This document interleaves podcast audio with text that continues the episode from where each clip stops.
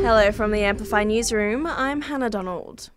Starting with breaking news overnight, Irish singer songwriter Sinead O'Connor has died aged 56. The musician's family has released a statement announcing her passing, saying they're devastated and have requested privacy at this difficult time. Sinead O'Connor was best known for her hit Nothing Compares to You, released in 1990.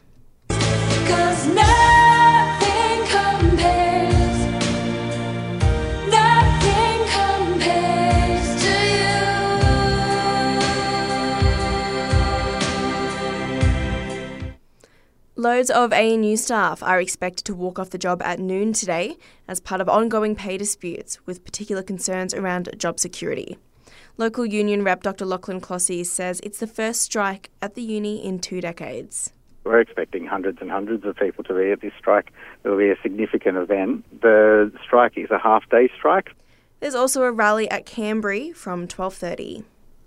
Kevin Spacey says he is enormously grateful to the jury after being found not guilty of all sexual assault offences.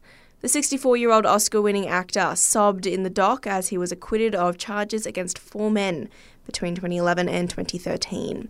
He had this to say outside court. I imagine that many of you can understand uh, that there's a lot for me to process after what has just happened today, and I am humbled by the outcome today. We're not out of the woods yet, despite yesterday's positive inflation figures.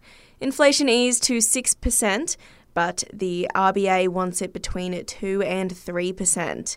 RateCity spokesperson Sally Tindall is keeping cautious. We could, in fact, be already at the peak of the cash rate at 4.1%. But if you've got a mortgage, I would say plan for at least one more rate rise just in case.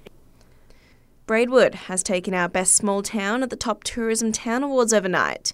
CEO of the Canberra Region Tourism Industry Council, Naomi Dale, says it's a great town with its historical elements and other attractions for us to have access to something like Braidwood in the Canberra region is really amazing to be able to celebrate something that might normally sort of be missed a little bit, I think, in recognising the importance of tourism to the region.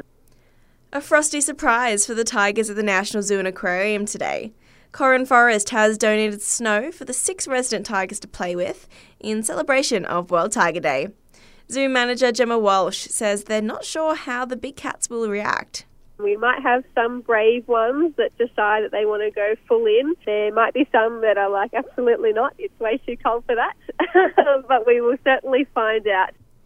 And the world's first AI generated love song has been released. It's called Delirious Ecstasy and was created when thousands of love poems and lyrics were fed into the computer.